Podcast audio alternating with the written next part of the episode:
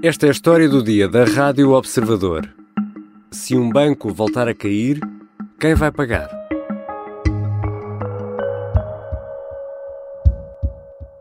Today, thanks to the quick action of my administration over the past few days, Americans can have confidence that the banking system is safe. Your deposits will be there when you need them. Na segunda-feira, às nove da manhã de Washington, o presidente norte-americano afirmava que o sistema bancário está saudável, a funcionar e é de confiança. Entre sexta-feira e domingo, dois bancos caíram: o Silicon Valley Bank, na Califórnia, e o Signature, em Nova York. O governo norte-americano assegurou o dinheiro dos depósitos dos clientes, despediu os gestores e garantiu que nem um cêntimo dos contribuintes será usado para resgatar os bancos. Agora, a queda destas instituições financeiras pode levar a um arrefecimento na política de subida das taxas de juro. Mas porquê? E se fosse cá, os contribuintes também não seriam chamados a pagar? Vou conversar com o jornalista da secção de Economia do Observador, Edgar Caetano.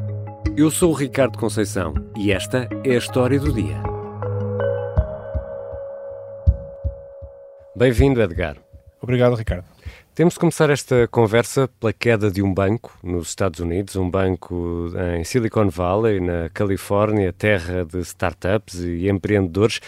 Caiu devido a uma corrida aos depósitos? Foi isso que aconteceu?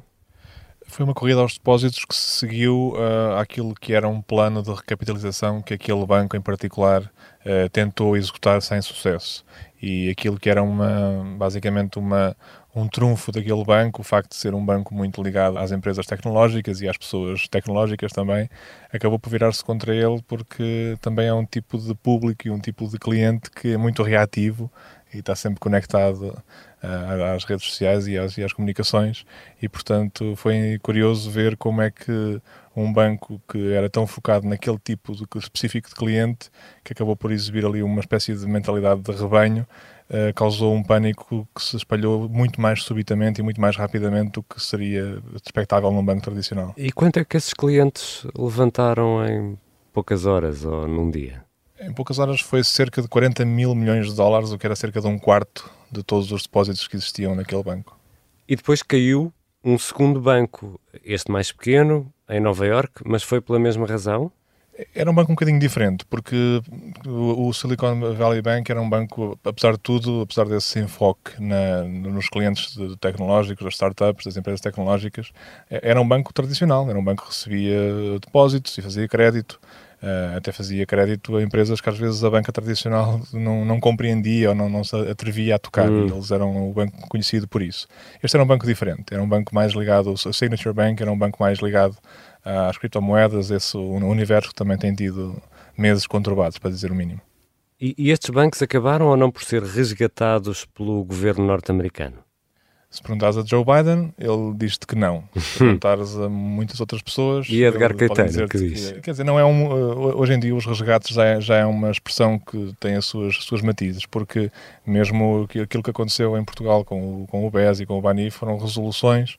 Aqui o que aconteceu foi que uh, as autoridades uh, fizeram uma intervenção no banco, tomaram conta do banco, criaram um banco novo, no caso do Silicon Valley Bank, criaram o Santa Clara National Bank, penso que é assim o nome, onde foi criada uma nova instituição e foram, foram passados para lá todos os ativos, nomeadamente os depósitos, que foram garantidos uh, totalmente.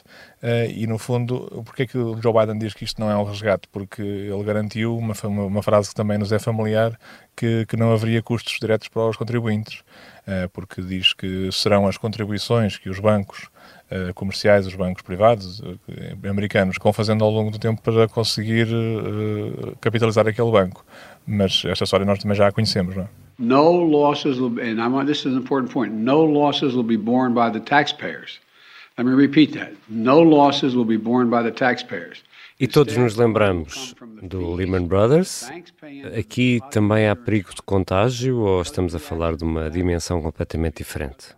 Uh, o Lehman Brothers é um, era um banco totalmente diferente. Uh, não é por dizer que é diferente e que, que, não vai acontecer a mesma coisa, não é isso que eu estou a dizer. Uh, de facto, eram bancos muito diferentes. Este era um banco tradicional de crédito e de depósitos. Portanto, o Lehman Brothers era um banco de investimento que investia em ativos financeiros. É totalmente diferente. Hum.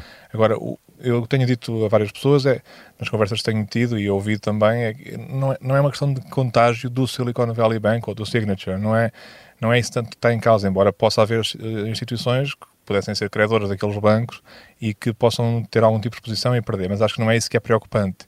O problema aqui é que nós estamos num enquadramento muito particular com, em todos os mercados globais, que é um aperto muito rápido da política monetária, que faz com que uh, as taxas de juros subam muito rapidamente, o que tem na sua base, porque é assim que as obrigações funcionam, tem na sua base uma desvalorização das obrigações, até das obrigações do Estado americano. Obrigações é, um é muito é, seguro. É dívida, não dívida, é? Dívida, emitida. Dívida pública, sim, dívida. Neste caso, dívida pública.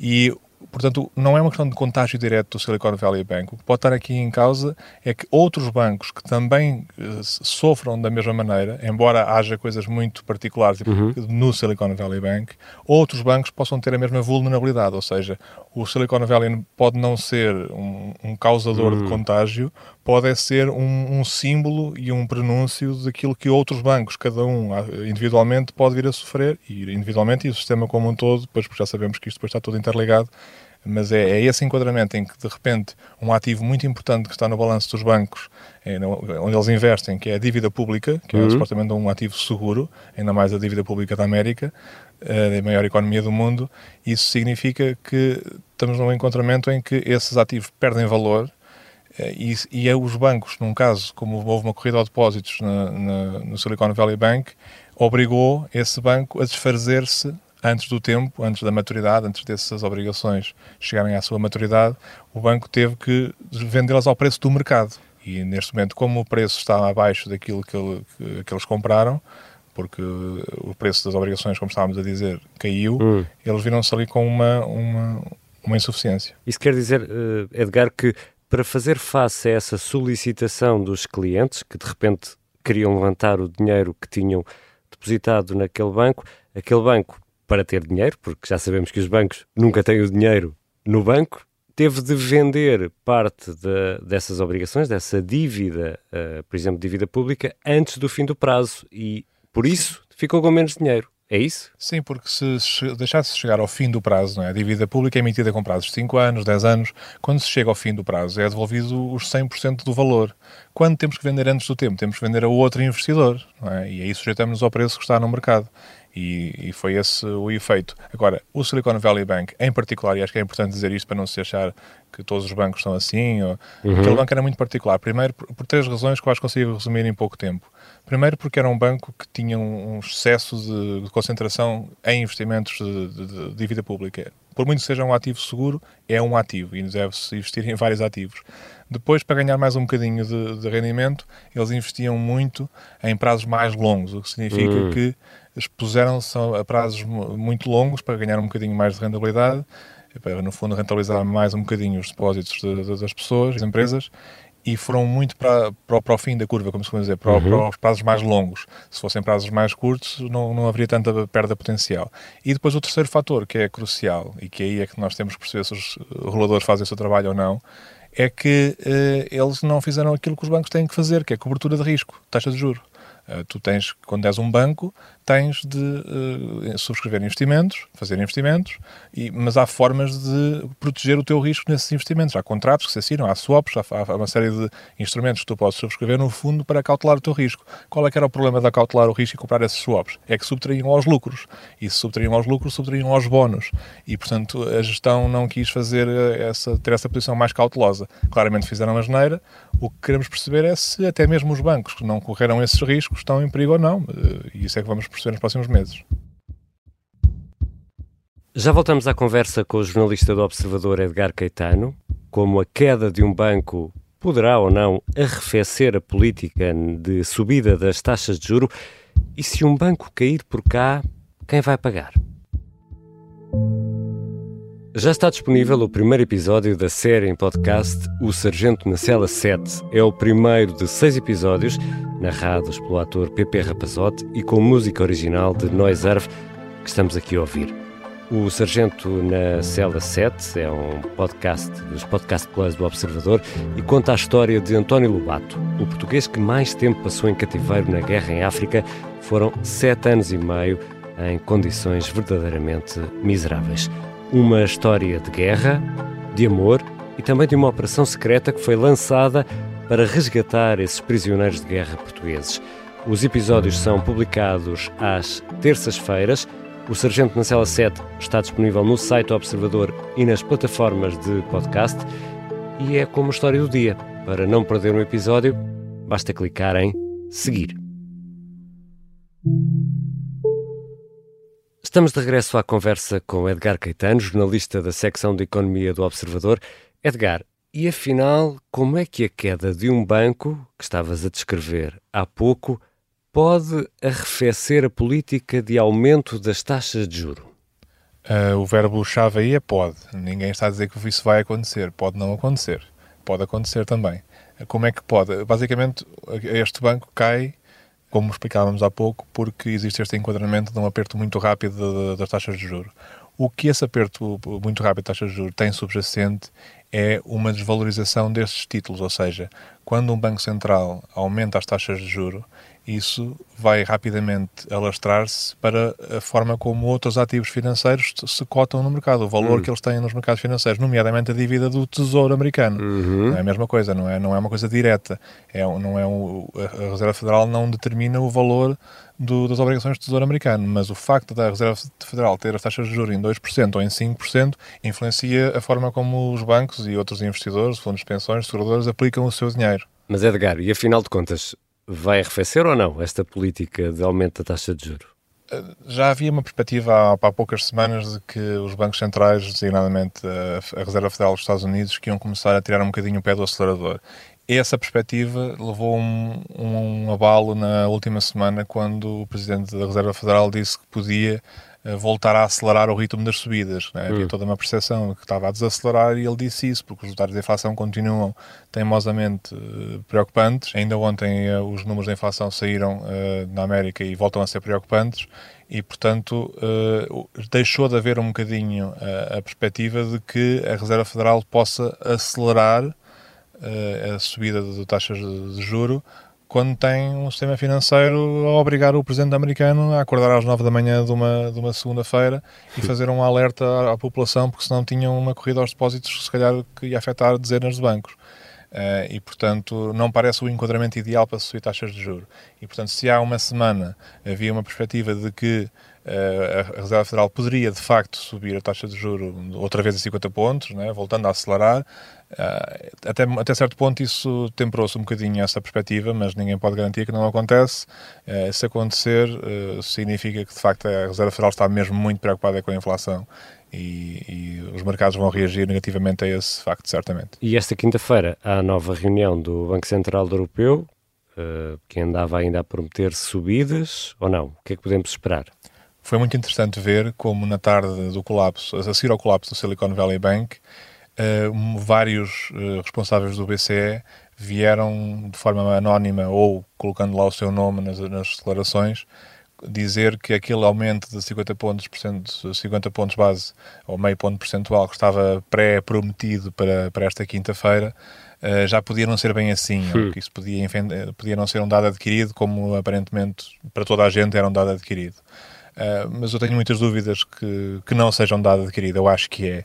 E acho que uh, não é por causa de, de, uma, de, uma, falência de um banco que teve práticas uh, estranhas e repreensíveis na América, ainda mais tendo em conta que todos vieram na Europa dizer que está tudo controlado e que aquilo é um banco muito específico. Por isso é uma situação que não é sequer comparável do ponto de vista da realidade que existe no quadro europeu. Sinceramente, achar que isso vai uh, levar o, o, Banco Central Europeu, que está com, face a uma inflação subjacente de mais de 5,5%, uma inflação global que ainda está quatro, três ou quatro vezes acima do objetivo, tenho muitas dúvidas que haja razões para que o BCE vá decepcionar ou que vá mudar o plano em relação àquilo que indicou que iria fazer nesta reunião. E indicou na última reunião, já prometendo este aumento de 50 pontos. A grande dúvida é o que acontece depois disso, isso é que ninguém sabe responder.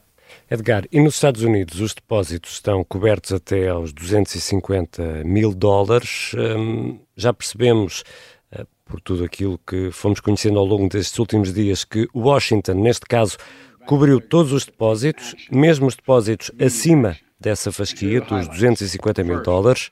all customers who had deposits in these banks can rest assured, I want to rest assured they'll be protected and they'll have access to their money as of today. Por cá, a cobertura dos depósitos vai até que valor? Vai até 100 mil euros por titular por conta. Hum. Uh, essa é a definição. Um, agora, eu, tu tocaste num ponto que é essencial para mim nesta história, mais do que o contágio do Silicon Valley Bank. Eh, não sei se, se, as pessoas perceberam de um modo geral na, na, na, Europa, neste caso na Europa, mas na América resgatou-se um banco e garantiram-se todos os depósitos. Uhum. E isso é uma decisão absolutamente histórica porque, por um lado, pode fazer-nos questionar até que ponto é que estas regras de que só se garantem depósitos até 100 mil, ou neste caso na América 250 mil dólares, até que ponto é que de facto há coragem entre os políticos para quando um banco uh, vai à falência, se absorve os depósitos uh, das pessoas que têm mais do que 100 mil euros na Europa ou, ou 250 mil dólares na América. Também não era um banco uh, muito grande, não é? Não era um banco muito grande, mas tinha uma característica, é que 97% dos depositantes da, daquele banco tinham mais do que os tais 250 mil dólares. Exatamente. Portanto, das duas uma, ou se garantia ou não se garantia, a aniquilação ia ser total, quase total. E, portanto, eh, foi por isso que rapidamente se tentou perceber, e só se percebeu no domingo à noite, eh, se as autoridades iam ou não salvar todos os depósitos ou só os depósitos eh, até 250 mil euros, o que neste caso era um bocado irrelevante, porque ou salvava todos ou, salvava praticamente nenhum. E Edgar, por cá estamos apenas a falar de depósitos à ordem, não estamos a falar de dinheiro aplicado em produtos financeiros vendidos pelo próprio banco. Só os depósitos à ordem é que estão garantidos? À ordem ou a prazo, não é? Hum. Tu podes ter a tua conta bancária, se tiveres 10 mil à ordem e 90 mil no depósito a prazo, isso para efeitos de fundo de garantia de depósitos é a mesma coisa, são depósitos, não é? O que não se pode confundir é com outros investimentos, que às vezes as pessoas pensam que são, contam como depósitos, porque têm um juro maior, seja papel comercial de grupos económicos, seja outro tipo de fundos de investimento, isso não tem fundo de garantia de depósitos, as pessoas sabem isso.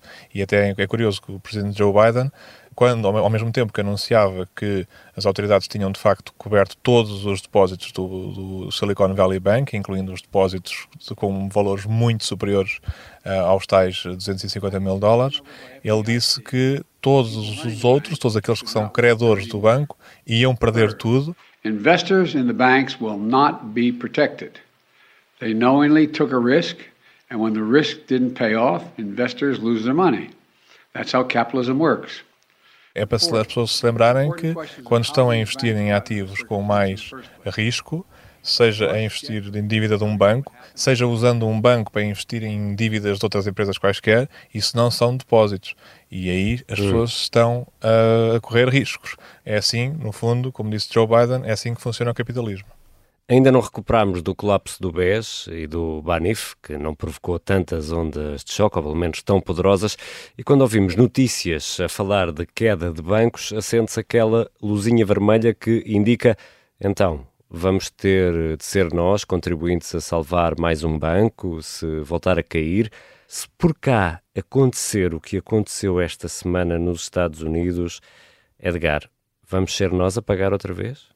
Temos sempre de ter muito cuidado a dizer isto porque uh, os bancos trabalham com confiança e às vezes as pessoas podem não ficar assustadas quando se fala em bancos a cair e, e riscos enormes, como às vezes se ouve certos comentadores na televisão a falar de riscos enormes do bancos cair. Temos que pensar numa coisa muito simples. Até 2014 não havia regras de resolução bancária. Quando um banco caía, ou, ou era liquidado ou era nacionalizado, como aconteceu, por exemplo, com o BPN. Neste momento, existe uma regra que diz que os bancos, quando têm problemas, são alvos de uma resolução. E uma resolução normalmente passa por pegar na parte boa do banco, vendê-la a outra instituição e o resto fica a ser digerido uh, e é aí que vai ser chamado uh, às perdas do, do, dos investidores daquele banco, quem tinha emprestado dinheiro àquele banco, os tais depositantes acima do valor garantido, nos casos em que houver de facto coragem para fazer isso. No fim da linha, pode esse dinheiro que é, no fundo, absorvido para pagar a massa falida do banco, para simplificar um bocadinho, uhum. usa-se os dinheiros dos, dos, depositantes com mais, uh, com mais capital, usa-se as obrigações uh, que foram emitidas por aquele banco e subscritas por outros investidores. Se isso não chegar, é de facto uma, um, um ponto assente no sistema financeiro que nós temos que na última linha está sempre o contribuinte, até porque os bancos, e isso é, vale para o bem e vale para o mal, os bancos desempenham uma função essencial na economia uh, de, de ocidental como nós a conhecemos. São eles que têm uma função muito especial, nomeadamente a capacidade de criar dinheiro, né? e portanto, e criar crédito, que é isso que está em causa. E portanto, os bancos, no, já sabemos que no fim da linha está sempre o contribuinte. Isso é, seria uma, uma ingenuidade dizer outra coisa. Por isso é que tem que haver regulação e por isso é que tem que haver supervisão. Mas uh, temos é que ter muito cuidado em dizer, porque cai um banco de, de, na América, de, na Califórnia, que vamos começar a falar em quedas de bancos aqui. Os bancos podem sempre cair, faz parte dos ciclos económicos, mas uh, é importante perceber que as coisas não estão, uh, não, não são aquilo que eram há, há 10 anos. E, portanto, essa diferença é muito importante e é por isso que eu procuro sempre dizer às pessoas que é preciso ter um bocadinho de, de calma quando se, e não ser alarmista, como às vezes se ouve nas televisões, porque acho que nenhum de nós ganha com isso. Obrigado, Edgar. Obrigado. Edgar Caetano é jornalista da secção de Economia do Observador. Esta foi a história do dia. Os sons que ouvimos de Joe Biden foram retirados da transmissão em direto da Casa Branca e o som do Ministro das Finanças, Fernando Medina, em Bruxelas, foi registado pela RTP. Este episódio contou com a colaboração do jornalista Manuel Rocha Leite, sonoplastia de Beatriz Martel Garcia e a música do genérico é do João Ribeiro. Eu sou o Ricardo Conceição. Até amanhã.